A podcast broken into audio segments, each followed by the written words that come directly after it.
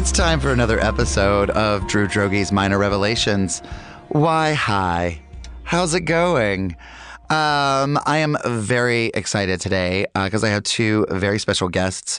Um, one of whom is uh, in town from Seattle. His name is Matt Baum, and he has a fantastic podcast called Sewers of Paris, which uh, he interviews uh, LGBT people about a, a sort of a, a, piece of pop culture that influenced them uh, as a child, and just sort of and and so um, I got to do one um, about a year ago. God, I don't remember when I did it, but I talked about the 1960s Batman show, um, and uh, it was always on like uh, many times throughout the day, and how much I loved it. And anyway, um, it's a great podcast. Check it out. It's called Sewers of Paris, um, and then um, uh, and, and, he's just in town for the weekend, so it worked out perfectly for him to be here. And then my second guest is the fantastic, the glorious, the amazing Lauren Lapkus, who we all know because she has a wonderful podcast called With Special Guest Lauren Lap- Lapkus. I'm going to say that again, with special guest Lauren Lapkus, um, which is a another wonderful podcast in which she brings people on and she's their guest on their own podcast. So she gives her guest the hosting job, and she comes on as a different character, and it, it is so funny. It's uh, just crushingly, punishingly, poisonously, wonderfully perfect. And um, and she's also on a show called Crashing on HBO with Pete Holmes, and um, uh, uh he uh, is watch it. She plays his wife on on Crashing on HBO. So um, I'm I'm just really excited to um, to welcome both of them to the show, and um. I know last week I talked about uh, Gary Austin who who passed away, and I was gonna talk about something else, but I just had an, an um, another friend of mine and and a, a, someone who was beloved in the comedy community pass away yesterday, and I wanted to just give another tribute. Sorry to be maudlin, but but also not sorry. I want to celebrate this person's life. Um, and, and his name was Gary Shapiro. Um, he and I did a lot of shows together uh, in just around LA, a lot of storytelling shows, um, something called Sit and Spin, where we just get up and tell stories. And he did a lot of music with that. So he would always come out in these crazy costumes and and you know, or would, or would just sing these insanely, wildly, inappropriately filthy songs. And Gary was just somebody who always wanted to make everybody around him happy. And that's what I immediately thought last night when I got the news that he had passed away. Um, it was uh, every time you were around him, he had a joke. He was someone that was always on with a joke in a really delightful way, in some way that I could never be. I was always, I'm always sort of taken aback and amazed by these kind of magician people who are always kind of on because I always I always kind of feel like I'm kind of dull and uh, you know thanks for listening to my podcast. Um, and um, but he just he he wanted to make you laugh in the moment on the spot right then and right there. He always had weed on him. It was like he always wanted to get everybody high. He wanted everyone to feel as great as he was feeling. And he also there were these great moments and I think about how he would really take a time to compliment people and let them know how much he thought of their talent. And and he that was always in him to do. And um, he just would always be at the parties and he's the life of the party, but he would pull you aside and be like, I just want you to know I, I think you're really great and really funny and um, which a lot of people don't do uh, directly like that. And you know, I, I wish I had more of a of a uh, a specific story with him, other than we we just did. We always ended up in these lineups together. We ended up at these crazy parties together, and he was he was always there. And I just think about the the blessing and the curse of being in this this business because you know so many people, um, and, and in a lot of ways more intimately than people who um, who don't do this know each other because you have to immediately be vulnerable and naked. And sometimes you work on something together for a day but you're there for 12 hours and you have a lot of downtime and you get to know each other really well. Or sometimes you have to make out with someone you just met or you have to cry uh, and and weep and dig into your soul with this person that you've just met and so it makes you very bonded i mean there are people you know la you know everybody laughs about because everybody talks about uh, my best friend, every, or everyone's my good friend, my good friend, so and so, my good friend, so and so. And I think, um, yes, a lot of that is the the gross game of we want everyone to know that we're friends with very important people. But I also think there's the part of us that we come out here to do this because there's part of us that really wants to have these intense friendships and we want to be deeply understood and we want everyone to love us. And there are so many people in this that we get to know. Um, I feel so lucky that I that I get to I know some of the the funniest, smartest, most fucked up people.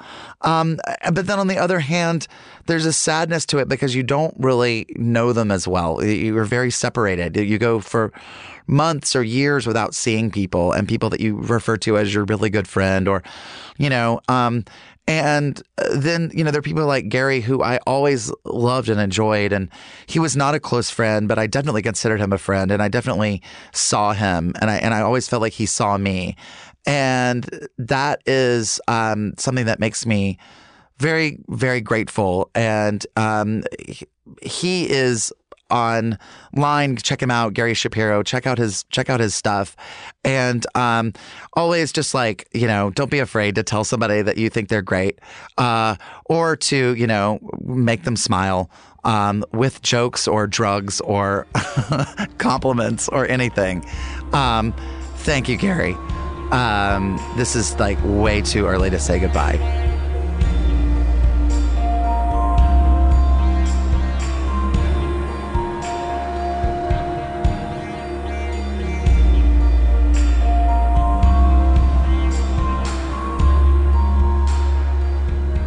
Oh my God. I'm sitting here with Lauren Lapkus and Matt Baum. Hi, guys. Hi. How are y'all? Very well. How are you? Wonderful. I'm great. I'm really great. I, I I think this is the first. This is terrible. It's 1 p.m. and this might be the first time I've talked all day out loud, and so like I'm I'm I sound a little hoarse, but other than that, I think I'm fine. No, you sound classy. Oh, thank you. I sound scotchy. exactly. I took a nice like hour and a half nap right before coming here, so I You a did? Weird. Oh, yeah. wonderful. So, what time did you get up this morning? I got up at like eight. I had a dermatologist appointment, so I got up and went and drove really far and did all that. And then I came home and I'm like, I'm exhausted. I'm taking a nap. but those are also, I mean, I, I, all that stuff is um, exhausting. My dermatologist and dentist and everything are on the other side of town. And it's a lot, and it's Yeah. also emotional. Even when you're just going to just get like a like a mole check or something easy, but like it, it I I get that. yeah. I'm getting poked and prodded. Yeah. I had a- an appointment for. Um, I just had like a bump, and you know, like every time I have yeah, a bump, it's like, oh well, that's the end of my life. That's it. That was it. exactly. And then so everything is of course totally fine, but the doctor was like, "How's your vitamin D?" And I'm like, "I I don't know what." Oh, wow. Yeah. know. Yeah, so I live in Seattle, and so it's overcast and gray all the time. Right. She's like, "Let's check your vitamin D," like out of nowhere. And turns out, um, normal levels are like around seventy or so, and my levels were like five. so Oh my How do you test it? there's just a little bit of blood, and uh, Wow. yeah, and so um, So do you just drink a lot of milk, or how do you get vitamin D? you could either just like go on an all tuna fish all the time diet, or you can take pills, and so you can take like a little supplement. I did take. I was just in London for four months, and I was getting very depressed from the gloom. And I started Uh-huh. taking vitamin D pills, and I felt, I, even if it was a placebo, I felt happier. Yeah. It was like, Really? my Really? pills. Yeah, Yeah. That is I that the is so same way. crazy because we're here and we're with the sun all the time and we Yeah. complain about it and like it's been very windy this week in Yeah. LA and like these crazy winds. Um, but like that's it. Like that's what we talk about. Like this morning I woke up and I uh I walked into my kitchen and I left the windows open. I have these like slatted like windows, like my building's like a sixties building and so I had these like I left the the windows open all night and the wind was howling all night and I just didn't really hear it or I just slept right through it. But I woke up and my a roll of paper towels had had blown into the sink and they were completely just like soaked. And I walked in and I looked at the roll of paper towels and I just said, the wind. and I was like, what like Douglas Sirk movie am I in right now? Where I'm walking in and like clutching my pearls like, the wind. like, who was that for? And why was I so dramatic about it? But like that's how we are at LA. Like it's like if it's windy or if it rains, it's like you would just you'll hear about it for weeks and everyone's like but the weather in other places it is like, you know, and Seattle's known for being very cloudy and, and gloomy, as is London. I mean, I remember watching Doctor Who as a child and being like, it's so foggy there all the time. And like that was what I London was to me as a kid. And Matt, you are um uh, we uh, hung out in Seattle. I spent the greatest week in Seattle, had the best time. I love it up there. It's the best city. I love it so much. And how long have you been there? Oh, two and a half years or so. Okay. Mm-hmm. I was in LA, and then uh, so I was here. I was working on the Prop Eight trial. Uh, I was doing a lot of marriage equality communication stuff, and uh, then we won! Hooray! And Yay. gay marriage returns. And so my partner and I are like, okay, look, uh, we don't like to drive. We don't like the heat. uh, maybe this isn't the city for us. Uh-huh. So we did this big road trip around the country, and we went to we drove from LA up to Seattle, and then we drove from Seattle to Chicago, and then Maine, and then we drove back down through Pennsylvania to Denver, and along Wow. the way, so we were two things. We were auditioning cities to be like, what do we like? You went we- Pennsylvania to so Denver. awesome. Yeah. So you just cut out the whole southeast. Well, here's the thing: You're thing. like, we don't need to look at, you know, we were like Decatur. Yeah. well, you know, there's I'm sure there's lovely things out in the out in the mm, Alabamas and Mississippis and Tennessees and things. But uh, yeah, I mean, the whole point of leaving LA was like we hate the heat, so uh, maybe Yeah. maybe not the south. yeah, yeah, yeah. And yeah, just for lots of reasons. Yeah. Maybe you don't want to be the, you know, Yes. gay couple in the South. I mean, not that there, there are plenty of, you know, happy, thriving gay people in the South, but yes, I get it. And And then, like on that trip, the other thing that we were doing was we were interviewing all these queer gamers, and so like around the country, we were just stopping into every town because I'm a journalist and my partner works in the game industry, and so we were just doing these video interviews with gamers about like, oh, what's it like to be a queer gamer where those two things collide with each other? that's so interesting. We were kind of talking about that before. Can you talk? You're, you're making a documentary about that, right? Yeah, now. yeah, yeah. It's called Playing with Pride, and uh, you can go to playingwithpride.com. Yeah, I and so we've talked to like over a hundred people about uh, Wow. being at that intersection. cool. where you're Yeah. like, I'm an outsider, like a double closeted, basically. Uh-huh. Like I, I can't tell people I'm a geek, and I can't tell people I'm gay. And when I go to Pride, nobody wants to play Risk, and when I go to my game night, nobody wants to talk about queer stuff. Nobody understands what I'm talking about. I, I don't know. Um, uh, it's Raining Men. Uh, the first gay reference that comes to mind. The Weather Girl. did Girls. come Yes. in singing that. Yeah. And you're dressed exactly like Antoine Merriweather from Living Color. So, you know, hey, we get it.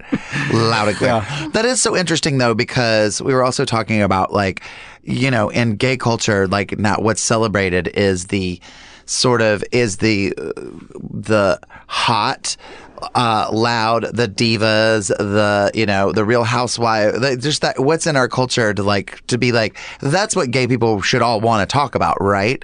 And if you're like a gay nerd, which is definitely what I am.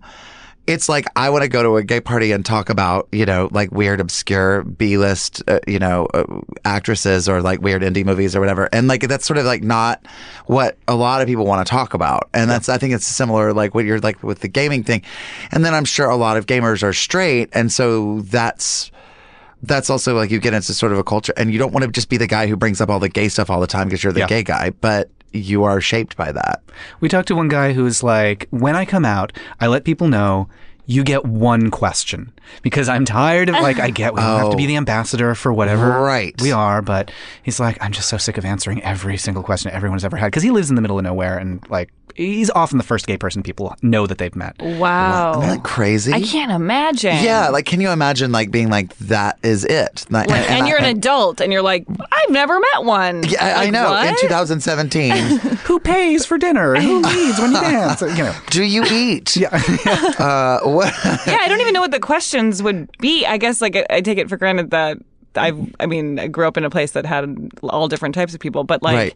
what do people what would someone be asking him? Oh well, dreadfully, there's there's always the sex questions, which is like oh, People just so we're- uh, straight out ask that. Oh, they do. That's but that's the weird. that's the weird thing is that like it immediately sexualizes you, Mm-hmm. but by Yeah. being gay, it's like that thing where you're like, yeah, I'm gay whether or not I have sex. Like it doesn't matter. Like Mm-hmm. that, that you know you and it's like Jackie Beat really said it on one of the earliest episodes of the show. She was like.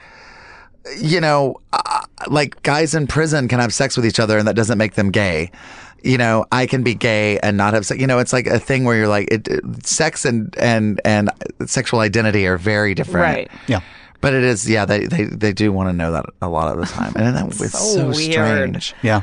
And, and then there's always like the which one's the girl or you know whatever like who's the housekeeper. Oh, Jesus. Yeah, Yeah. yeah, yeah, yeah, So it's like wrapped in misogyny and oh, all kinds of crap. That is insane. Where did you grow up, Lauren? I grew up in Evanston, Illinois, which Okay, is right outside of Chicago. Sure, sure, yeah, sure, sure. Yeah. And that's where what's the um uh the school that uh, I'm Northwestern. Northwestern. Thank you. I was like, there's a. That I was going to say there. Jeremy Piven's from there. Is that what you're getting at? um, yes, he's from there. Uh, So we're going to talk about Entourage for the next hour. Okay. So who's your favorite? Are you more of a turtle or no? Uh, um, and and the Cusacks also. Oh, yeah, yeah, yeah. Nice little claim. Sure. Yeah. And the Pivens and the Cusacks, they they were they were all big theater people in Chicago, Yes, right? and there is the Piven Theater in right. Evanston. Yeah. Right. Did you ever work with them? ever? Um, no, I, I have not, and it is a dream. I love Joan Cusack. Well, I love Joan I Cusack. so- love June Cu- Yeah. Joan Cusack as well. Yeah. I got to. Do you know? Do you know Shira Piven? Surely. No, I never see. I never did the theater. I like actually like actively didn't do it when I was a kid. I I was like my friends were doing it. I was like no, even though I really wanted to. Oh, I so love I don't that. know. Yeah, so That's I so didn't funny. actually. A lot of my friends were taught by her and Byrne Piven as well. Yeah. Okay. Yeah. Because yeah. Because Shira has done a bunch of workshops and stuff out here, and I've and I've done classes with her. and She's amazing, and you know, and just so the tiniest bit of that Piven training and that from that and Cusack and all that. Because Yeah. they, you know, is um. It's great, and it's like I, I loved going. I was, was like, oh, I feel like I'm really back in school because like they are legit, like they're the real deal thing. What was it's so fascinating, and there's there's so many people who become adults. I mean, who become actors as adults? That's what I'm going to say. Have this weird resistance as a kid to Yeah, doing it. Wh- What was that about? What do you I think? did like plays. We had a children's theater in my town where like you Mm-hmm. could audition and do like a play, just like in general. It was at like, the community center, and I did some of that. Um, but I didn't want to take classes. I think I was afraid of like looking dumb or something. I don't know if Uh-huh. that's what it was. I didn't. I didn't put my finger on it at the time, but like I think I was just like, oh no, I don't want to do it. And I always quit everything I did. So it was probably better that I didn't because like I took Oh, like right. every kind of class in the world Sure. and quit. So if I was like didn't get it right away. right. Um, and so then I started doing theater, trying to do it in high school, and I wouldn't get into any play, probably confused the class. And then so now that I think of it, and then she um, thinks she's too good for voice workshop, so she doesn't get to be in our town today. No, and then I did start to get into the. We had like a, a show every year called Yamo, which was a kind of an offshoot of Northwestern's variety show called something else similar to that, which I can't remember the name of, and Yamu or something. And so we would do like the kids would students would write and direct and act in it, and I would get into that every year. Okay. because it was funny and like sketches. Right, basically. right, right, right, right. Um, and then I had a teacher recommend that I take improv, so that's how I started like doing that. But it wasn't until I was a senior. Okay. So, yeah. Yeah, it's so funny too because I think people that gravitate toward improv and sketch comedy have a we- really weird relationship to theater and, and growing up. And like I mean I was a theater major in college but I didn't go to a school I didn't go to school to to do that. But and I, and, and I went to a small school that and I was able to be in a lot of plays and so I did a mm-hmm. lot of theater. And we actually had a sketch comedy group in college that I was not a part of so, but I always had a hard time finding like my role. Like I was always, I mean, because like I've always been tall, and so I was always usually, usually like the dad and things. But I was never really uh-huh. allowed to be that funny and things. Or occasionally I would get a funny part, but like there was this weird, like I was always funnier off stage than what I got to do on stage, and it was like, okay, stop all the all that horseplay and do real quality theater and real acting, you know. And I'm so glad I did all of that, and I and I love that, and I love, and I you know I try and go see like really legit theater whenever I can because I I love watching it because I'm like wow I could never do that and it's so amazing. But it is funny how like you know you you kind of are misunderstood or you misunderstand yourself even as a kid like Yeah. because you're never really told at an early age like you're it kid like you have this thing you kind of define it on your own Yes. and go I'm kind of weird and different and maybe I should do this this improv and sketch thing and you sort of come about it from a different place than like the um you know this like young star talent that's like discovered in the rough you know. Right. Yeah. And I, I remember auditioning for all the musicals and plays and like really taking it seriously, like the audition and really Uh-huh. wanting it and being devastated when I didn't get it.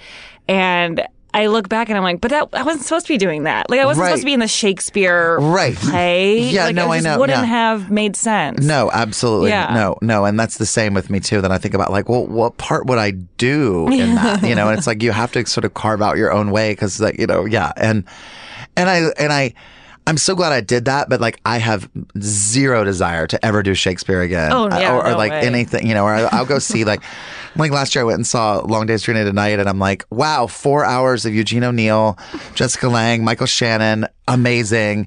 I would never want to do this. I'm thinking that they're doing this eight times a week. Isn't that crazy? There's just no way I'd, I- I'd even would even want to. Yeah. I- and it's like they're at the t- they're doing the best of everything, and I'm like, you know what? I, I'm I'm good. Am I am I lazy? Am I just you know not talent? I don't know, but you know.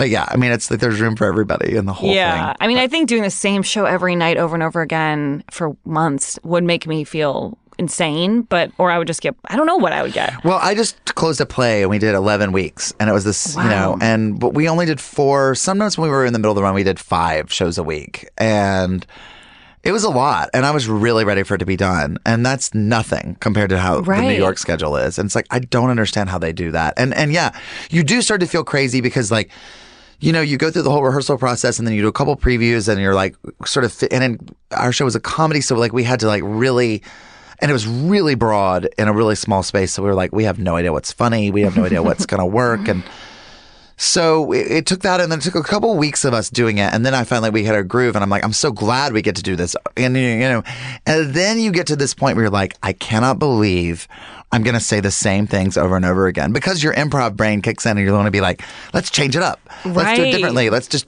let's try something new. And that's, and you, you have to keep the same thing over and over again. There's a discipline. It's like a muscle and you have to be able to do it every time.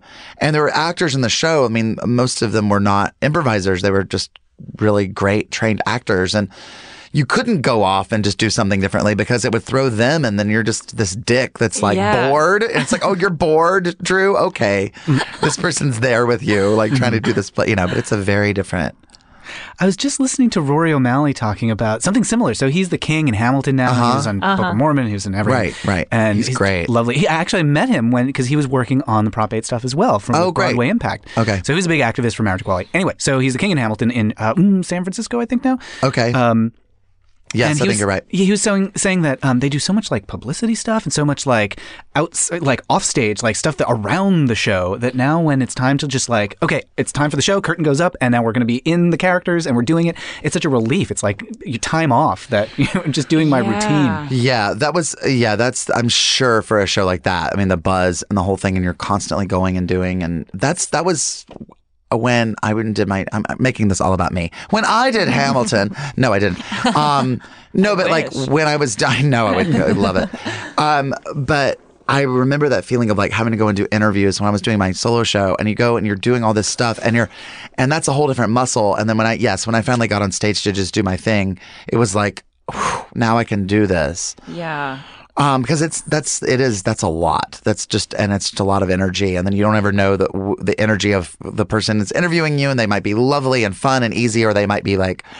I don't understand how actors do it when they're on these like junkets at like six a.m. and it's I've just never had to do like something that intense. yeah. Wait, have I've- you had to do any of that with? any I've shows? done like just little like interviews with like 10 people at a table at a Uh-huh. time or whatever. And it's, I find it so stressful. And I end up saying, I just ramble and say stuff I don't mean to say, like bringing up like Right. politics or something. And then I'm like, well, I didn't want to talk about that. They were just letting me go. And I just like said shit I didn't want to talk about. And like, I, I just think so many times actors must just be tired and they just are hungry. I think it's like basic human things are going on for them. And they say something insane, and then and they must feel like I'm like I don't really feel that. I don't really think that, Yeah. or I just needed a nap, or I needed a sandwich, and I I'm just, want to have an answer. Right, Like, right. Yeah. And I think the other thing too that I've seen when I've I've learned from actors who do this so much more than than I do, they just don't answer a question and then you can move on. And I think for me, I'm like, I can't not answer I've question. never considered, my, my mind is blown right now. Yeah, Like, yeah, you yeah, could yeah. just go like, oh, I don't know, or something. Yes, exactly. and then it won't end up in the interview because if they don't want to talk about it, you just don't answer it. And you're like, oh, right, you can do that. And that's actually totally valid because. Because I just think like, okay, we're going to talk about this thing. I don't really want to talk about it or blah, blah, blah. And I'm going to, or they'll just ask you some insane question that you, there's, there is no good answer to. And so you don't always know. And I've seen from, from other actors that they go, they'll just go, oh, I don't know. Oh my God. And then they'll just stop. This And is like a new tool. This is amazing. And you can be, you know, you can be, you can be nice about it, or you can say, "Oh, Right. I don't really, I don't really know anything about that. I'm sorry. That was a great question, but I don't know." Yeah. You can do that, and then people have to move on, and that, and it's like such a relief because I'm so, and I think it is. that goes back to that improv thing where you're like. Oh, I can yes, and- sweat my way into an answer I'll right find now. an Yeah. answer. I will bullshit my way in. Sometimes you don't want to do that Yeah. because you you don't have anything to say and you feel like you have to Yes. and you're not doing it in, as a character you are doing it as yourself and then people finally they hear that and they go i think that person's an idiot and you're like maybe they're just tired or hungry or they were asked a really hard question Yeah. or you know I will say, like, as someone who's on the other side of the table, like, I'm often interviewing people, and like, two things can happen with one of those weird questions. Mm-hmm. Either like. I can see that the wheels are turning and the person's trying to come up with something good. And I'm like, oh, this isn't working for either. Like, I can't use anything that you're Right. saying. Yeah, right yeah, yeah, yeah, yeah, yeah, yeah. Or like they'll just hoist themselves on a petard that is just unbelievable. Like I was interviewing this guy, like a conser- a gay conservative. Oh boy, And, well, uh, that, uh, yeah, sure. Yes, there's a lot to say about Fascinating. that. I'm, I'm fascinated actually by, I'm not to poo poo it. Anyway. And like clearly, this was uh, a younger person who was in his twenties. This was recent, and uh, he was trying to educate me about the HIV epidemic. And he's telling me all about it. I'm like, all right, like I can tell you have no idea what you're talking about. And then he like started saying things about how like he would have been supportive of quarantining all gay people. And I know, I know, I know. And I'm like, I'm just gonna let you talk because uh, like I don't have to say anything. I don't have to put any of my judgment into this piece because Right, I'm just gonna say what you're it's saying. all right here. Yep, yep, keep going, keep digging that grave. up. Yeah. crazy how and oh my god and i i just I, i'm i just give you so many so much props t- for just being quiet. Yeah. because i feel like i couldn't be. Because i'm 40 and i'm too young to really know th- about the aids epidemic. Like i couldn't talk about the aids epidemic because i was alive during it but i was uh, like in north carolina and uh, elementary school and it wasn't affecting me. So i can't imagine like you know i mean it affected me on a deep level that i saw that and i was like oh like one day i'm gonna have to deal with that. Like i mean i knew on some weird core level and that's as much as i can really talk about it on a personal level i mean i can't imagine No, and I actually think the power of just asking a question and sitting there is really amazing because I feel like my instinct would be like, "You're trying to say," yeah," and like right Yeah. help Yeah. them or something, but Yeah. it's like don't help them. no no no no exactly It's really let them hard, like yeah. hang themselves on that on all of that and and also you know, then my heart goes out to someone that's young that just doesn't know better and is just talking out of their ass. And I'm like, I hope in 10, 20, whatever years you look back on this and go, God, I, what was I doing? Yeah. We all I'm also made very, mistakes. I'm mm-hmm. very thankful that so many like outlets were not available for me when I mm-hmm. was 20 and thought I knew everything. Oh my god, yeah. You know, because it's like I can't imagine how I would just be like. Well, here's the thing. Even just World. Twitter. Like if you had Yes. Twitter and you were just putting out your stupid thoughts all day. Oh my like, god! If can you imagine we were in high school and we had Twitter? Like I can't Oh, imagine the things I would so- say. I would have been so nasty about people. I would have been like, "How can we prank so and so or whatever?" And it would have been awful. I think I would have been horrible. I mean, I so I had a blog back in the day when everybody had a blog, and Mm-hmm. like I went, I- it's on archive.org. God Wait, is me. that a thing that like has everything that ever was? It's, it's Or, like- supposed to. It doesn't have like everything. Oh no, because I had a blog too that I it's- hope is uh, preserved. You should go check. And so I went back and I found it because I didn't save anything from this blog, and I'm like, oh man, I like I was an asshole. I was just like I'm mortified at like me saying things like I was actually fairly conservative myself for some reason in my mid 20s. It might have been just kind of like a knee jerk thing. I was living in San Francisco, and uh, it was you know. I think living in. San Francisco would would make me skew more conservative. I really do because it's it's insane there. Yeah. but you know, I'd write something about like how well rich people deserve to be rich, and I'm like, what is Wow. this horrible person? Yeah, everyone everyone deserves to be where they are in their life. And Everybody so gets I what they think deserve. All is right in the world, you know, and we all have equal opportunities. We're in America, so uh-huh. it's all Everyone the had same. the chance, and Right. if you didn't get it, it's your fault. Yeah, sorry. Could have tried harder. Have you guys heard Dave Holmes's interview or read his interview with Mike Huckabee? No. No. Well, that is amazing. Wow. Excuse me, sorry. He does this amazing article where he basically just interviews Mike Huckabee about his comedy.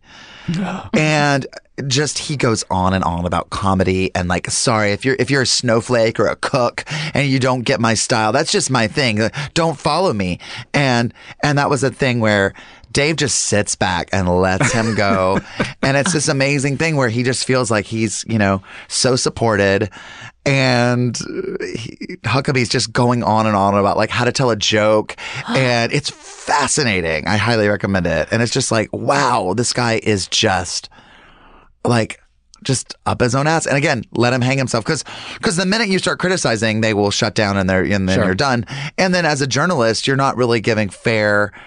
You know, reporting, you're kind of saying, but don't you think? And you skew a lot more. I mean, I feel like I'm too opinionated to be able to do that. I mean, you know, it's that's that's amazing. At the end of my interview with this gay conservative guy, uh, I think he detected that I was skeptical of some of the things that he said, and so he ended the conversation by saying, um, "I hope uh, I'll, I, I hope I don't come off poorly in your article. I hope you don't say anything bad about me." And I mean, what could I say to that? So I just said, "I won't write anything you didn't say." Yeah. That's really great. Yeah. Yeah, yeah, yeah, exactly. And yeah. Oh my God. And also just then don't be a dick. Uh, yeah, That's the for thing I don't understand. People are like, I don't want you to show, you know, don't paint me in a negative light. Well, then don't be, don't be in a negative light. yeah. I mean, just at least say, I don't know anything but my own perspective and this is how I feel. At least go from there. But you don't when you're when you're generally in that age. You're not that aware. You're just kind of saying, "Listen, I have this opinion. This is in me. It's so full. It's my faith, and I know exactly what I feel." Oh it's yeah. just well, I feel that way even looking at old emails that I wrote when I was like in my early twenties oh, hmm. to like guys or something like where I thought I like was Oh. like handling it really well, and then I'll look at it and I'm like, that was the most insane garbage to write to that person. Like you didn't know anything. right, right. Ugh. And you write, and yeah, I know, I know. I read emails and stuff, and I get like so carried away and florid, and I'm just be like, you know, ugh, barf. It's embarrassing. Um, well, I want to hear stories or revelations or whatever's from either of you, both of you. Well, so speaking of dumb mistakes we made when we were young, can I tell you the story of the uh, what I'm now convinced was an extremely niche pornographic film that I was in, like What? Oh my God! What? upon my arrival please. in Los Angeles. Yes, yes, yes, Oh, I'm and so yes. excited. So I'm like, I'm all of 21, and uh, I just moved to LA like a few weeks earlier. I was going to Emerson College, and they all just dump everybody in Los Angeles because you're all film majors, and what are you going to do in Boston? Sure. So they just ship everybody out to LA, and they're Uh-huh. like, get an internship. So I got an internship. Is it was at the Jim Henson Company. I was so excited. I was like, I'm a big snob about the Muppets. Sure. And so I was super jazzed about this. But it was also unpaid. So I'm, you know, I'm looking on Craigslist, and you know, I know the internship's going to end. And I'm looking for jobs and uh, gigs, and I showbiz. So I find this Craigslist posting where someone's like, uh, "We need extras for a, a crowd around a fight. Pays twenty dollars." And uh, okay, sure, uh, that Yeah. seems like showbiz. I'll do that. So I email the guy. His name is uh, Randy, and he writes back to me. and He's like, "Okay, yeah, this is great. We'd love to have you. Uh, I just would like Is to." Randy Blue. I, I, it's a perfect name for. Well, so anyway, his name is Randy, Randy. Blue is a big famous uh, gay porn site. For I know no one else Oh. knows that but me. But yes, okay. It was maybe, maybe. Surely it wasn't. I mean, Maybe I'm that's sure mm. Randy Blue is a made up name, and I'm sure if it was a real person, it wasn't him directly emailing you. But Could- I be never surprised. Uh, so his name was Randy, and uh, he has a production company called Rat Hole Films. So maybe it was Randy Blue. okay, rat, Rat hole. That's amazing. Sounds promising. yeah. So he and he's like, I just uh, want to meet up with you and walk you through the scene that we're going to be doing. And um, I was like, oh, that's a little weird for ec- like extra work, but I, Yeah. okay, sure. Okay, And yeah. So he's like, where do you work? I could just come by your work. And I mean, thank So God. weird. So weird. Randy's just traveling around Uh-huh. town to meet with all the extras. I'll meet you at your work. What a psycho. yeah. well, What's Yeah. your mom's name? I'll, I will bring her lunch. We'll go. We'll go with her. And Thank God I was not like, yeah, sure, come on the Henson lot. That's we just Oh. Right. So Right. instead, I was like, uh, maybe we could just meet up. Uh, like, there's a Wendy's down the street on La Brea or whatever. That's good. so uh, we met up in the parking lot of a Wendy's, and um, oh my god, the parking lot! You didn't even go in. You No, didn't get a even go in. frosty. He just wanted to tell me about his film. Uh, oh, it's this post-apocalyptic um, uh, androids taking over the Earth, and they're fighting with each other. And the only way that the androids can kill each other is by stabbing each other in the belly button. And so, by the way, the Ew. fight scene's all going to be topless. and so we need everyone to take their shirt off. So I just need to take a Polaroid of you with your shirt off. Oh my god, in the parking lot of a Wendy's. Oh, okay. what a Oh, creep. My Yeah. god. And so I'm like, Yeah. okay. I mean, of course. naturally. Yeah. This is just how it works. Yeah. And so, like, I take my shirt off, and he takes a Polaroid of me against the wall of the Wendy's. Like, drive through people are driving by past us. And I'm like, Getting their chili and their tenders. So he's like, okay, and we're going to be shooting the scene to, um, like in two days in Runyon Canyon. So just meet by the gates at Runyon Canyon. yeah, meet by the gates. No call sheet. Just No. meet by the gates. exactly.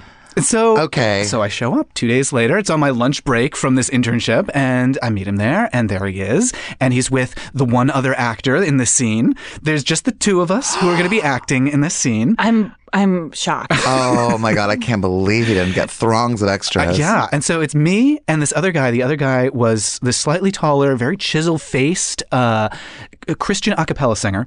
Oh uh, wow. Beautiful. All those blonde, levels. very like Aryan features. Mm-hmm. And so Randy is, you know, he's kind of, I'd, I'd say, like he seemed like a million years old to me. He's probably like mid mid 40s or so. and but and he was holding a little consumer handycam camcorder, Mm-hmm. and that's what we're going to be shooting the film on. And so we're walking up into Runyon Canyon, and he's telling us about how Kurt Vonnegut is involved in this project. What? Of course, Of course, he is. Yeah, yeah. Of course he is. Yeah, of course. Naturally. And then we take some detour and like we're off like in the underbrush and like in some like what I now recognize is just a cruising spot. Uh, uh, like Yes. clearly. Yes. And so it's up against like the rubble of some building that used to be there and he you know he, he's like all right so just get your shirts off and we're going to get you know put suntan lotion on each other because we're going to be out here or sunscreen on each other because we're going to be out here a while. And uh Oh my God. And he faces, by the way, did he film both- that? Oh yeah, yeah. of course. and but then, I mean, like briefly, briefly, that was not the focus. So then he was very intent about. Um, so here's here's the blocking. Like you're going to be up against. The wall. Well, the he's an auteur. Yes, he, I- he he knows has a what he wants. Yeah, sure. Uh, you're going to be up against the wall, and the other one is like the other android, and you're both androids, by the way. And uh, oh, by the way. yeah, and you have to be. By the way, you're androids and you're shirtless, but you're also wearing like. Uh, 1999 like uh, acid wash jeans with like the braided leather belts. Oh. He brought those. No, no, no. That's what I was wearing. Okay. I was quite the fashion plate. Yeah, but I mean, we're dressed like it's 2001. Okay, yeah. Because it was. Yeah. Right, right. And so, uh, you know, and so he's like, you're pushed up against the wall and you're resisting and you're struggling, and then you throw each other to the side, and then you have a fake knife. Here's the fake knife, and like, thank God I, t- you know, tested, make sure, okay, it's got a spring in it. Good. And- yeah. And like, then you stab in the belly button, and then the other one dies and like falls over, and we're just gonna shoot that. And we shot that, and we shot that, and we shot that, and we shot that. And I like it went on and on and on. By the way, Randy was, apparently was not aware that when a scene is over, you say cut.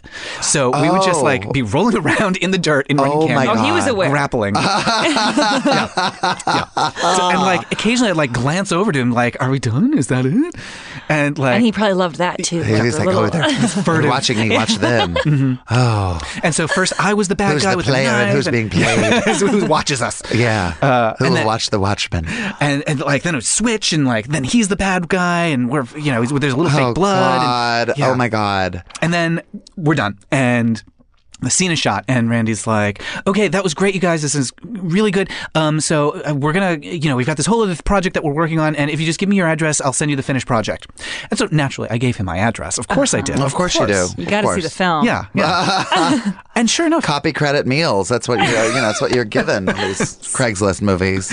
true to his word a few weeks later a vhs tape shows up A few weeks later. Yeah, with wow. just just the footage. No, there's no project. There's no anything else. Oh, okay. It's just 45 minutes of me and this guy grappling and stabbing each other in the belly buttons over and over and over. What? Yeah.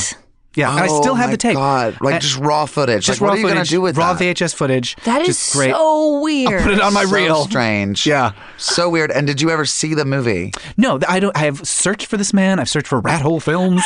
Like nothing has ever come of any of this, other than I have this tape of me at like the age of 21 being absolutely mortifying, and in this fight. But he did send like he actually sent the tape, which I think is very honorable. I also love it was he pitched it as it was uh you were going to be an extra. yeah. Yeah, I want to like know what watch- happened. I know exactly. Like you're going to be watching a fight, so in his mind it was going to be like all these other things, but he saw you and he's like, "Oh, that's that, that's a star. All we That's need. This is gonna all we need." It's all we need." Or like, did he think like hundreds of people are going to reply, and then he got two, and he was like, "Well, I guess those are the leads now." Yeah, Like- I know. I wonder. Like, uh, yeah, exactly. Who go- it was? Were, were people rejected for this Yeah, job? no, you won't do it all. No, no, no. Exactly. He won't meet me at, at Wendy's, so Yeah, and uh, yeah, and that was the other. I wonder, like, how many people were just like, "This is weird."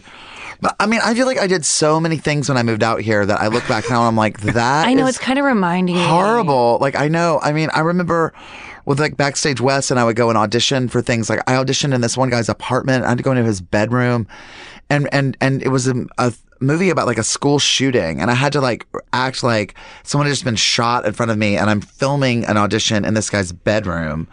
And it was like dark in his bedroom, and it was just so strange. And you know, you just think about like all this stuff, and it's just like, and and then all these people that just prey on new actors and people Yeah. that just need money, mm-hmm. and they'll just tell you everything. And any remote, and it's just like there's so many vultures here. It's so Yeah. gross, you know. And Well, and I think you also end up putting yourself in these positions a lot because you are looking for opportunities, Right. And so your your real your, your gut is telling you it's wrong, but you're like, but I what if it's not, and what if it's Right. good, and like mm-hmm. I, I just had one recently, which feels like it shouldn't be possible because I feel like I'm old enough that I should like not allow myself to get into situations that feel like sticky in any way, Right. But I I was in London and had to self tape an audition, and I had nobody to help me, and so I like my manager helped me find someone online that like does it or whatever, and it was like a production house, and like I uh-huh. thought it was like going to be like a casting place, and we set it up to do it at night because it was like my schedule and whatever, and so I ended up having to go very far away. So I ended, I took a cab there because I was like, well, I could take the bus, but I don't know where I'm going. I'm just going to take a Right. cab, and it ended Yeah, up being yeah, like yeah. really expensive, but I was like, whatever, I'm just get this done.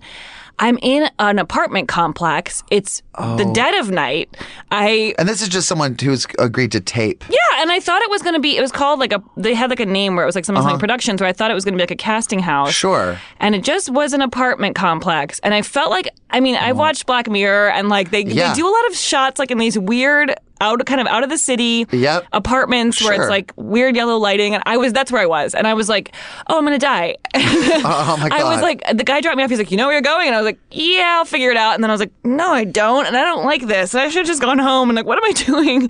But I need this aud- audition and like whatever. Like, I, it was like I still had like the pressure on myself to like do it.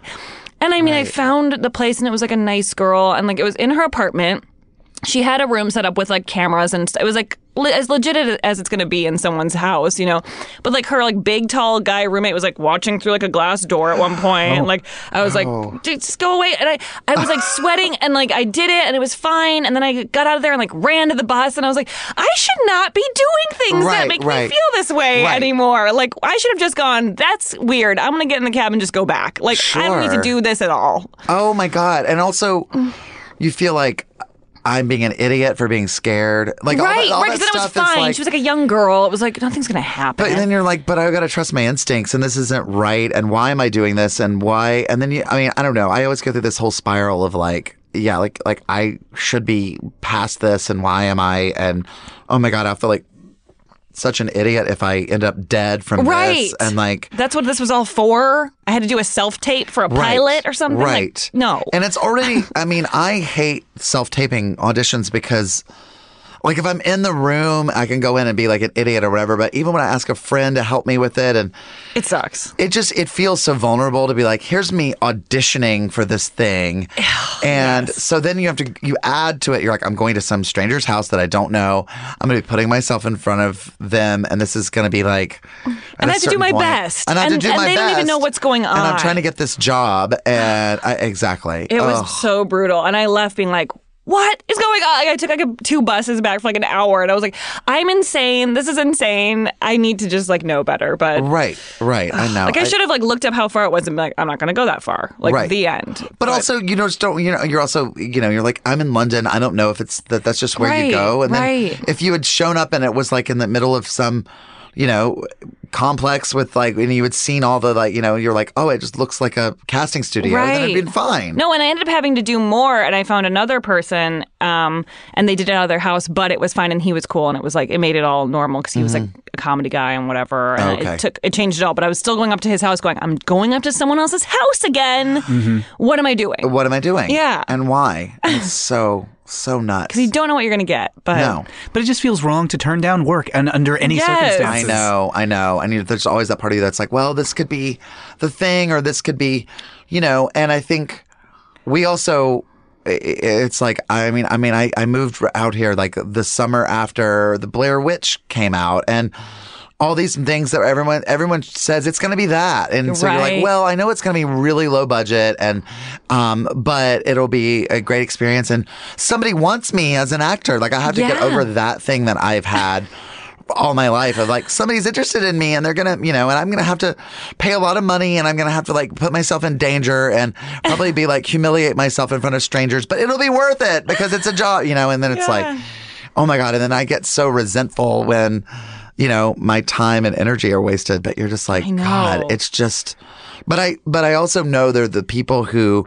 don't ever put themselves out there they don't do live shows. They don't write their own stuff. They don't go to these things and they don't work. And so I'm like, and there's also that. And I'm like, well, you don't really, you know, put it out there. You don't put it out that you are interested in doing stuff and they miss things. So yeah, and I think there are enough times where the risk pays off, where like, Yes. or you're uh, it's awkward, but it is good or whatever. Right, And so you're like, right.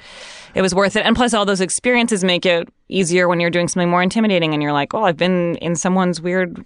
You know, or I shot a thing at Runyon Canyon. I can do this other thing, or whatever. right Like, and yeah. and i also think too the more you do stuff it's like you know i do think there's a method to staying busy all the time so that when you are on something really big or in front of somebody really intimidating or like oh this is a huge director or i'm working with this actor that i love dearly or this is a huge opportunity for me it feels just like going to work Yeah. it doesn't feel like this big deal thing you're like i'm doing this today and then tomorrow i'm in a cab feared for my life but like you know like you know it, it, it uh, i do think there's a real uh, a, a, a good thing about all that about staying Yeah. busy and not worrying about you know the best project for me because that you know people that wait around months and months on the on the big job when the big job comes you're gonna you're gonna have a miserable time because you're gonna make it way too big of a deal than it than it really no, is it's very true. Yeah And you never know when that weird thing's going to come. And it's going to pan out. And, you know, like I was just at this convention, and uh, like I just went to, it's called Norwescon. It's like a sci fi fantasy convention in Seattle. And I was like, I'm just going to go to this and see what I find. And I'm always looking, you know, as a writer, I'm always looking for like weird LGBT or adjacent stuff to, to cover. And sure enough, I discovered that there is like an active mermaid community in the Pacific Northwest. Wow. Yeah, it's folks who like you may have seen on the internet. They just get like these elaborate tails and they just splash around in lagoons and pools and things. I've heard of it a Yeah. little bit. Okay. That's so interesting. Wow. I, I walked out into the hotel pool area and there was a mermaid standing up. She had like this fancy like dress that looked kind of like I I don't know, sort of like a Jessica Rabbit thing. Only at the at the bottom was like the train Uh-huh. of the dress was a tail. So she was standing up, and then kneeling in front of her, she was being proposed to by a man dressed as Gomez Addams. And, And I it was a real proposal? It was a real proposal. Oh proposal. my God. I was like, this is the most Incredible. beautiful, weird thing I've ever seen. absolutely That's amazing. You I had to that. go there. You That's- had to go there for that image alone. You're Yeah. like, I'm never going to see this again. Thank God. How great is it? Um, and when I was in Seattle, we went to like a party. Was Oh, it like a furry party? We went to the furry slash pup party. Yes. I forgot Wait, about what's that. yeah. pup? Uh, so pup is like it's a- animal role play, and Okay. so sometimes it's sexy, sometimes it's not. It usually is, but uh, yeah. So it's like it's uh, it's kind of like furry minus one. So. Uh, it's just like putting on a dog mask or like hey, a Oh, okay. paws or something, and you're like do obedience training and stuff like that, and it's a fun, sexy time. It's something that I'm so not into personally, but I'm fascinated by, and I went, and I'm so glad Matt took me because this thing is, I was like, and it was really fun. It was very, um, positive and supportive, and it felt very much like it was like a, a safe space for people to just kind of be whoever they wanted to be and do whatever they, you know, and um, and it didn't, it didn't uh, when I was there. I mean, I, I don't think we were there very long. It didn't get like dirty at all or it was just like a, it was a dance party so it was mainly Oh, just okay. people in, in like costumes dancing around and and i think there's something about for a lot of people and i think a lot of mm, introverted people or, or or just or maybe extroverts as well in a different way putting on this mask and like being obscured they were so free. Mm-hmm. Like seeing these animals i'm like i have no idea what you look like underneath there but this animal dancing around is so happy and free and i kind of got it when i saw it. I was just thinking of Michael Jackson's kids, how he would take them out with like masks on. Oh yeah. but it probably was kind of good for a while because no one knew what they looked like when they were out playing by themselves right. without him. exactly. No that's really smart and you do have to think that when you're michael jackson and think about like oh my kids are in danger and you know and kids in general i mean i'm i'm very careful not to even name my niece and nephew on Yeah. stuff because it's just sort of like it just takes one person to get the wrong idea and to, you know and know what they look like and what the, I you know know. It's so sad that that is how it is now because Yeah. I've had the same thing where I want to post a picture of my nephew and then I'm like, but who am I posting it for at this point? Because I mean, okay, it's really about just I want to share it because I think he's cute, but I can just think that myself because I, there's probably one freaky weirdo out there who I have to be worried about. Yep. And I, I hate that I even have to consider that. I know, I know, but it's it's definitely smart to consider. But I think also we're so wrapped up in you know image and now with everybody you know uh, just our culture and uh, there's something about that I I never got the furry thing because I was so like what is that you put on this costume and you guys all play together and stuff and then. You get it where you're like, you lose all of your identity and you get to become someone else. And I'm like, oh, I'm an actor. I understand that. that really does make sense. and I and I understand like oh. I have so much more power when I'm on stage playing an asshole than I ever feel like I have in life. Uh, I have so much more control Yeah. over how I want to present myself. Um, and yeah, you can just sort of, you know, you can um, live your dreams and you can be with other people who are not going to judge you. I think that you're weird. And, um, and so it was very supportive. Also, I didn't know as some, like, could I go as a, as a, is there a name for, uh, non, I think there is. You might be gotta called a mundane. a mundane. Oh. Oh. yes, I love that. I could go as a mundane and not have people be weird and rude to me, or think that I'm, you know, sort of ogling them and kind of trying to. You're a 'cause I'm- tourist. right? Yeah. Exactly. Because I'm like, no, I, I'm here for your party, and I want to see what's going on, and I'm. I mean, you know, just like anything else, I don't th- think, you know, but I'm certainly not there to like take pictures and point Right. and laugh at the zoo, you know. When I was um, years ago, there was this documentary that came out called I think it was called Born in a Barn. Uh, it was about people who do pony play, which is basically pup play, but you're ponies. And uh, so I reviewed this thing, and I wanted to do a little research when I was reviewing the film. And so I tried to join a pony play online community, and uh, you know, filled out this form like an application to join this like social network. And I was rejected. They said that they didn't think I would take it seriously enough. Oh, wow. And they're probably right. Yeah. Yeah, Like yeah, it, yeah, it wasn't for me. I just wanted to learn about them. Yeah. And I mean, there's a time and a place to learn about people, and there's a time and a place to be like, all right, I'm just going to back up. I mean, I'd been, I'd have been like a bachelorette party at a gay bar. Yeah. right exactly i was going to say like the, you know the, to to go back to when you're saying like the the people that have met one gay person it's like at a certain point i just want to be a person and i don't want to be mm-hmm. interviewed and i don't want to be studied and i don't want you to learn from me right now i want to be free to go and do this thing without anybody there you know documenting it Right, right. Anyway um lauren Yeah. Hi. Okay, so I, I'm really hoping I haven't shared this on a recording before. So i hope not forgive either well you'll be disqualified um, but I don't think that I have. But anyway, I was thinking about this story, this thing that happened when I was little, and I, I, what really like. I don't know. In my whole life, I've never really understood liars or like just straight up mean people, Mm-hmm. and I never. I'm I'm always shocked when some you find out someone was just lying or something. Like Yes. it blows my mind. But there's this story that I, my family kind of like really holds on to from when I was little. Um, I was in second grade and I had this really we had classes where like we would have reading we'd have one teacher and math we'd have a different teacher. And so it was kind of like our first step into like going to different rooms for different things. Like usually you have one teacher who does it all. And it felt very like adult. But i had this math teacher and she was the meanest woman ever in the oh. world and second grade yeah, and, and I mean, she my brother had had her, and she had made him cry because he wrote a two backwards, and like she's just so oh. mean, and she's she looked like a witch, and she was evil, and we lived right by my elementary school.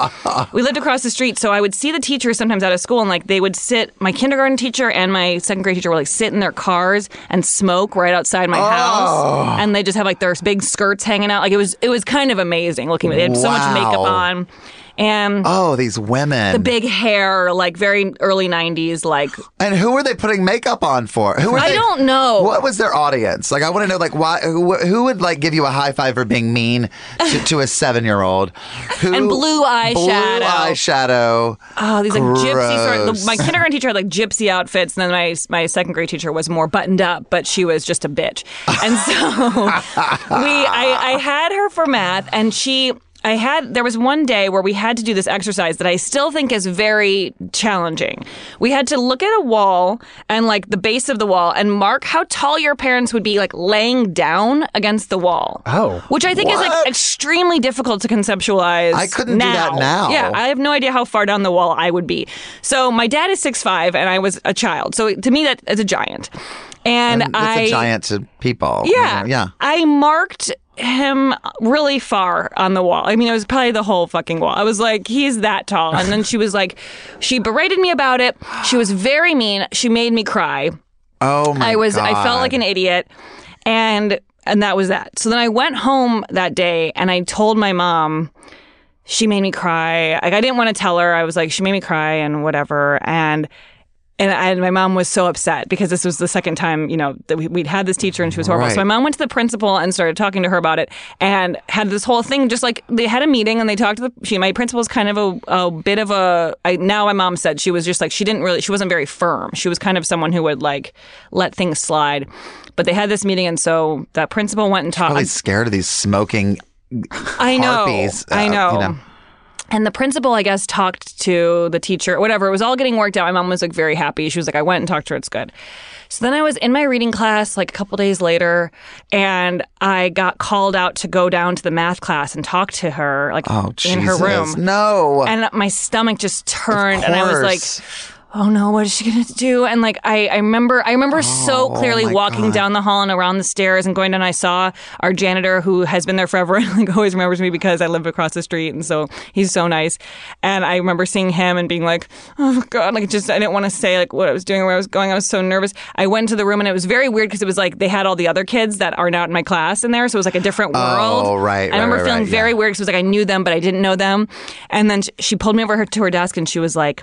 Don't you ever tell your mother that I made you cry. Don't you ever. And she scolded me for telling my mom about it. And then I cried again, Of and I went home. And I mean, I don't even, rem- I don't remember. My mom, I think, I'm sure I told my mom that I cried again. That she told me that, and she never got fired though. she had tenure, I think.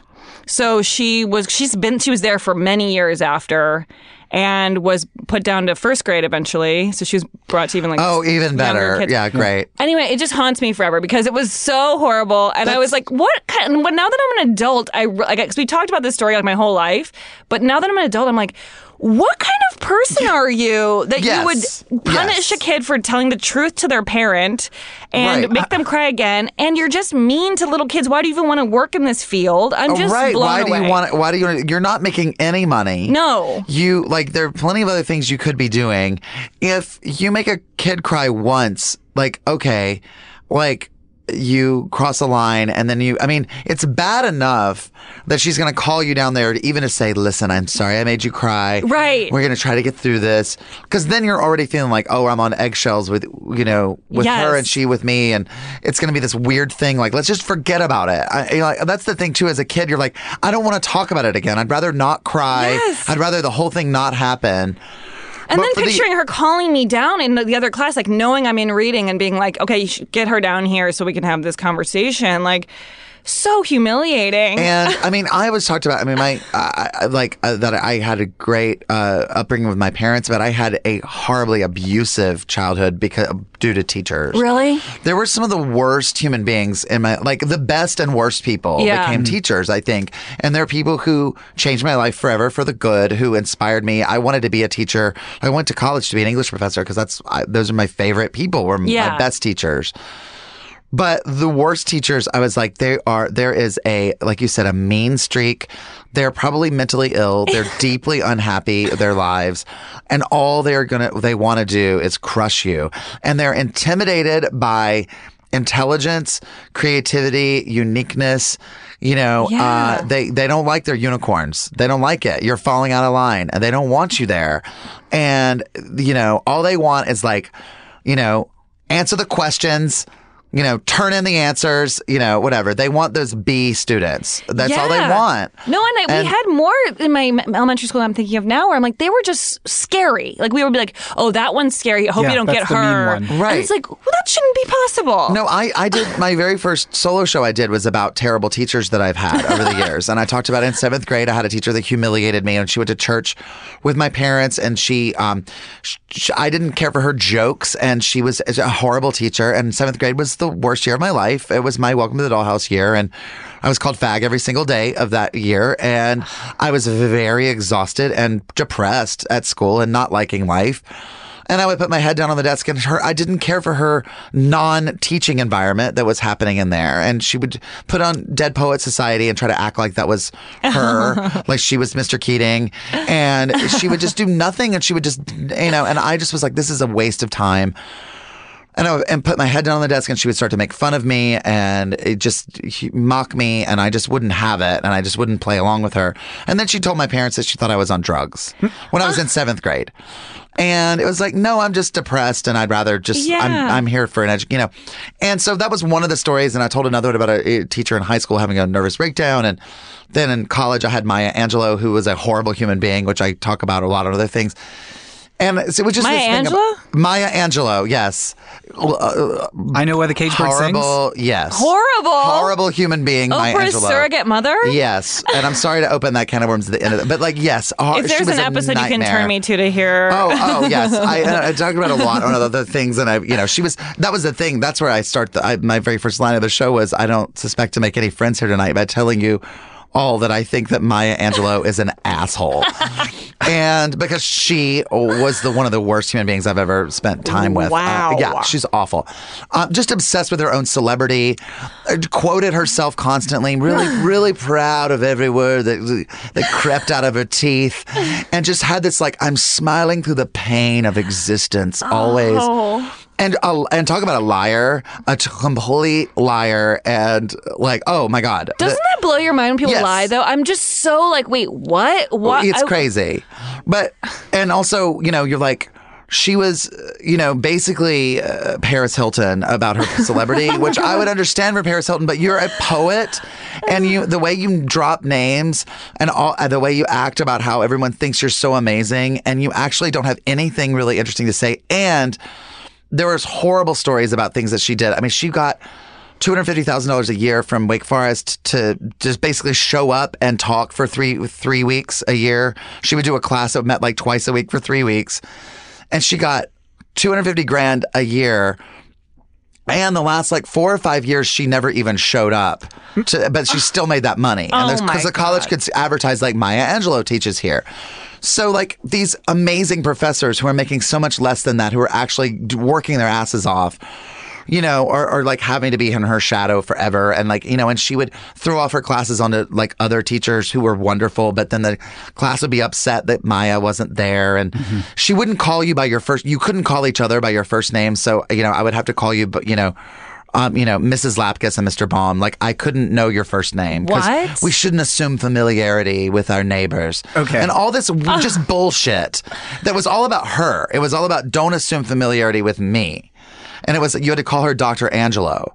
And it was like, she was a crazy person. And you're like, you're like way too complicated to be this, like this thing that everyone, this Mother Teresa that everyone thinks is so great. Yeah. You're, you're, you're an asshole.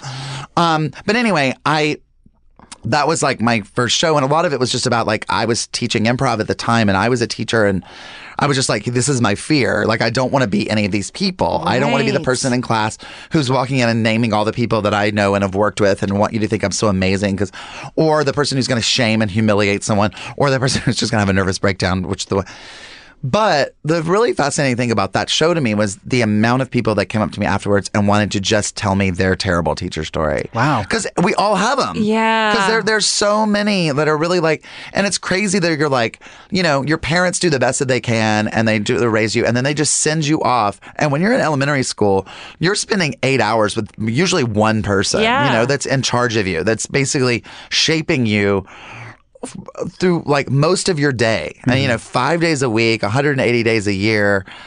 That's it's a, lot. It's a lot. Well, my mom is a teacher, and she taught preschool for a long time, then first grade for a long time, and now she's back as to preschool. Oh, Yeah. great! Um, but I, I think it's even sadder thinking of my mom sending me off to someone mean when like she was my teacher for preschool, and it was like the best experience. And then like I come home being like, this lady's mean to me, and I don't know why. And, like I don't know what's going on, and like she doesn't, she can't be there to see. And meanwhile, Right. she's like shaping other people's lives in a great way. like Right. all these other Yeah, yeah, kids yeah, get yeah, to yeah. have my mom be exactly. a nice lady.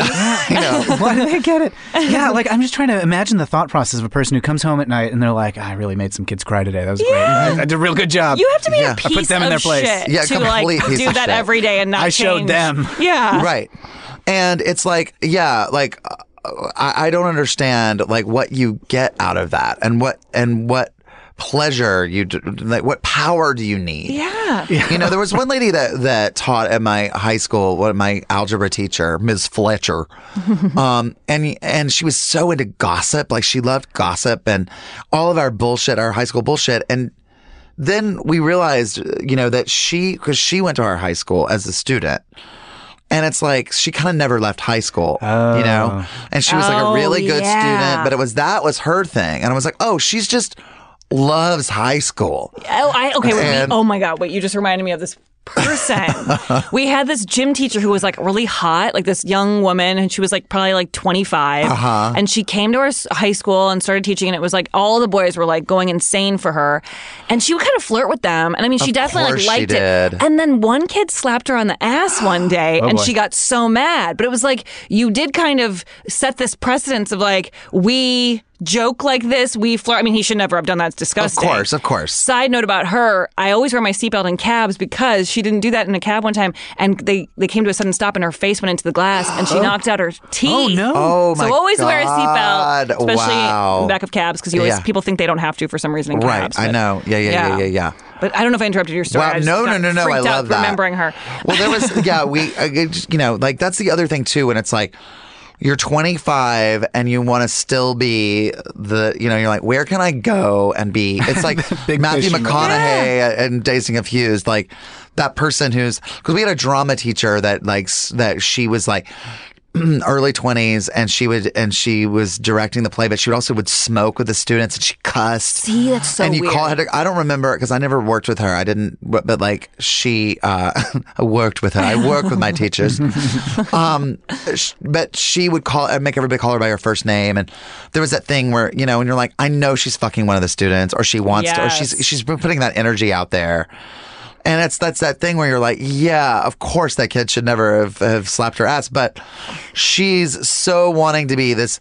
What do you? I mean, I'm sorry, like I, I don't mean to sound like she was wearing a short skirt. What do No, you no, no, because that's expect? what I got afraid that I was saying. But no, it, it no, is but like, it's a thing where you're like, no, there's something psychologically where you're like, you want to be, you want to be worshipped in that way. Yeah, and mm. you're allowing them to flirt with you, and you're flirting back. Like if a Right. boy is going to think that he can do that to a teacher, they must have said enough things to him that made that seem okay. Absolutely. Like, and he wasn't a kid that was like really. He wouldn't. I wouldn't have put him in that category. so right, it's like, right.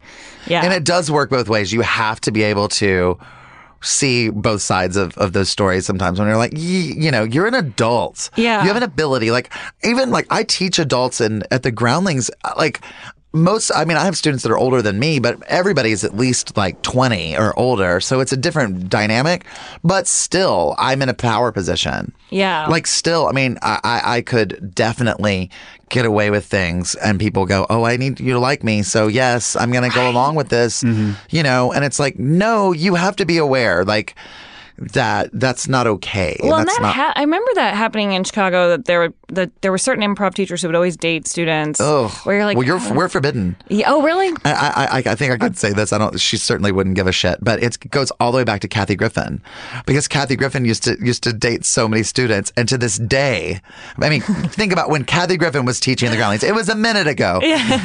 And to this day, they're like, you cannot. We're not allowed to. We're not supposed to really hang out with students while they're in our class, which I understand completely. Yeah, I think that makes sense. We're also in charge of their future. Like we have to decide if they if they move to the next level or not. And It even really like complicates it. It's very complicated. Even when in my class that I've that I love, we'll have like a party afterwards, and they want to be like, "Come over to our house. We're have a party." I'm like, I'm not gonna go because I'm gonna go and then hold court the whole time, and everybody just mm. wants to talk to me, and it's gonna be exhausting for me.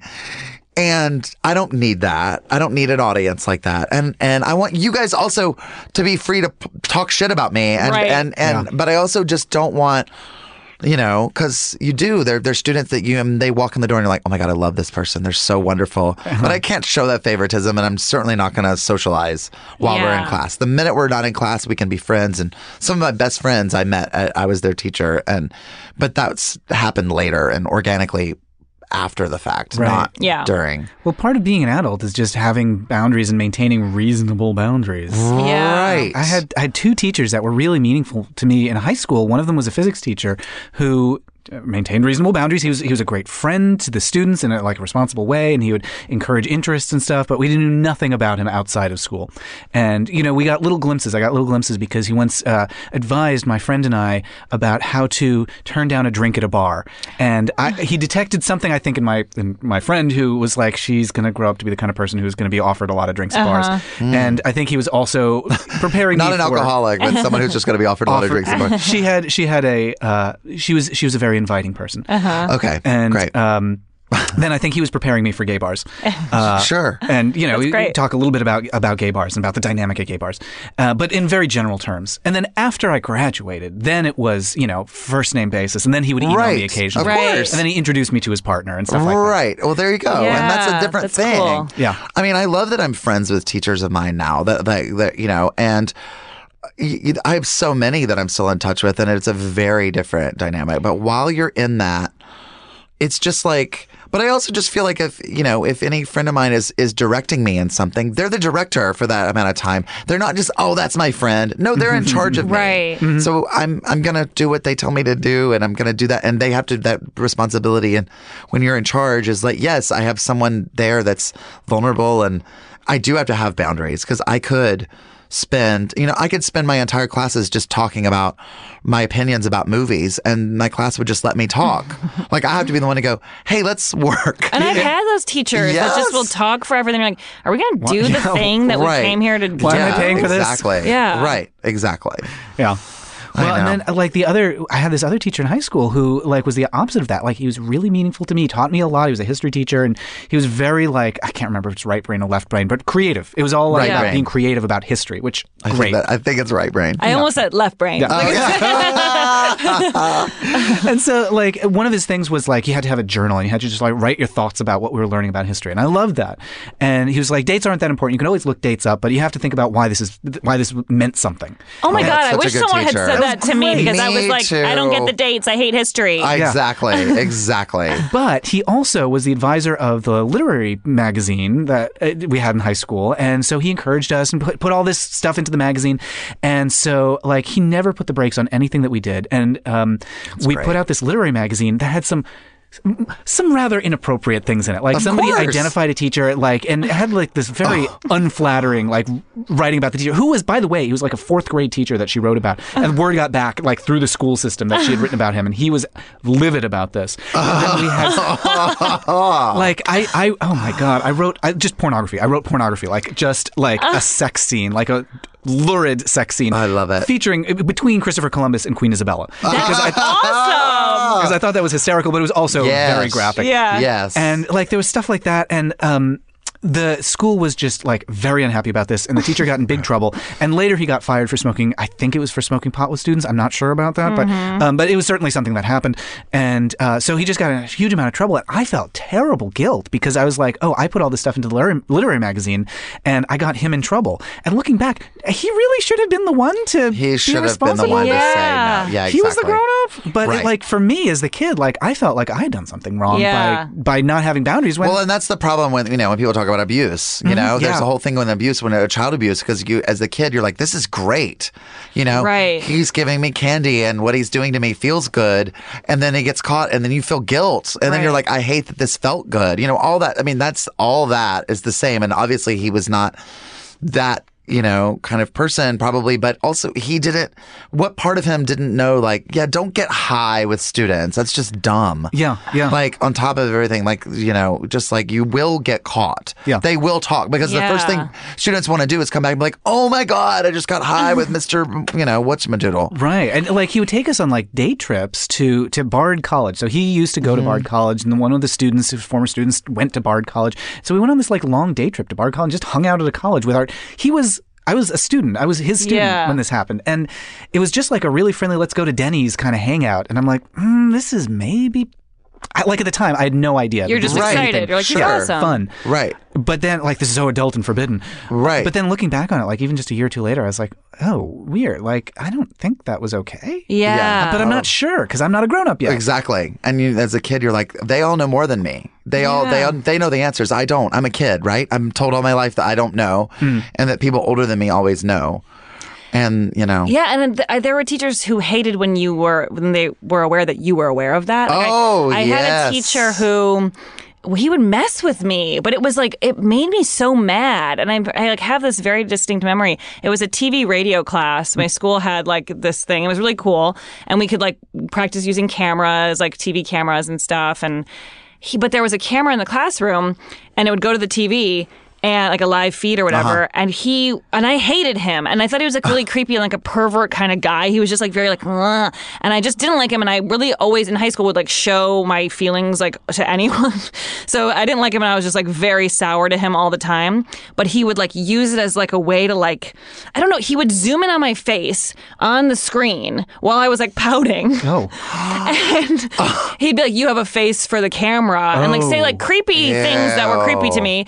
But I'd be like looking like in the camera, like really mad. it's actually kind of funny now, but like I actually look back and I'm like, that was really inappropriate because I was really Yeah. uncomfortable and I really didn't like it. Like it is kind of funny as like a story, but like it's gross and weird when I was like, he's a pervert and he makes me uncomfortable, and then he would like zoom in on me in a creepy way. And it's like, ugh. Meanwhile, he has all these cameras set up at his house, like Sliver. yeah. Like, you know, like it's just like everywhere cameras. Oh, well, um, on that note, if you're a teacher, don't be a creep. a lesson. Inspire kids. Don't take them out and get high with them or film them or just like, you know better. Like Don't be basically, mean. don't be mean. Just like be a human being. You've got you've got like young, vulnerable, shapeable minds in front of you, and just be aware of that. Or or just don't be a teacher. Like it's it's terrible money. You have no respect. Like d- just do something else. Like you know, I, I don't know. start a rat hole production company. Yes. you don't have to pay films. people much. Yeah. yeah. Them. All you have to do is take Polaroids of them topless at a Wendy's, show up with two crisp twenty dollar bills, and uh, your own setup, you know, little camera, and film them fight. And oh, and then tell them they're aliens. Yes. exactly. BT dubs. I love that. Well, um, I'm going to thank my guests, Matt Baum and Lauren Lapkus. Thank you so much for coming to the show, you guys. Thanks for joining. This is wonderful, so delightful. fun. Everybody, this has been another episode of Drew Droege's Minor Revolutions. I said minor revolutions, but I meant revelations. Goodbye.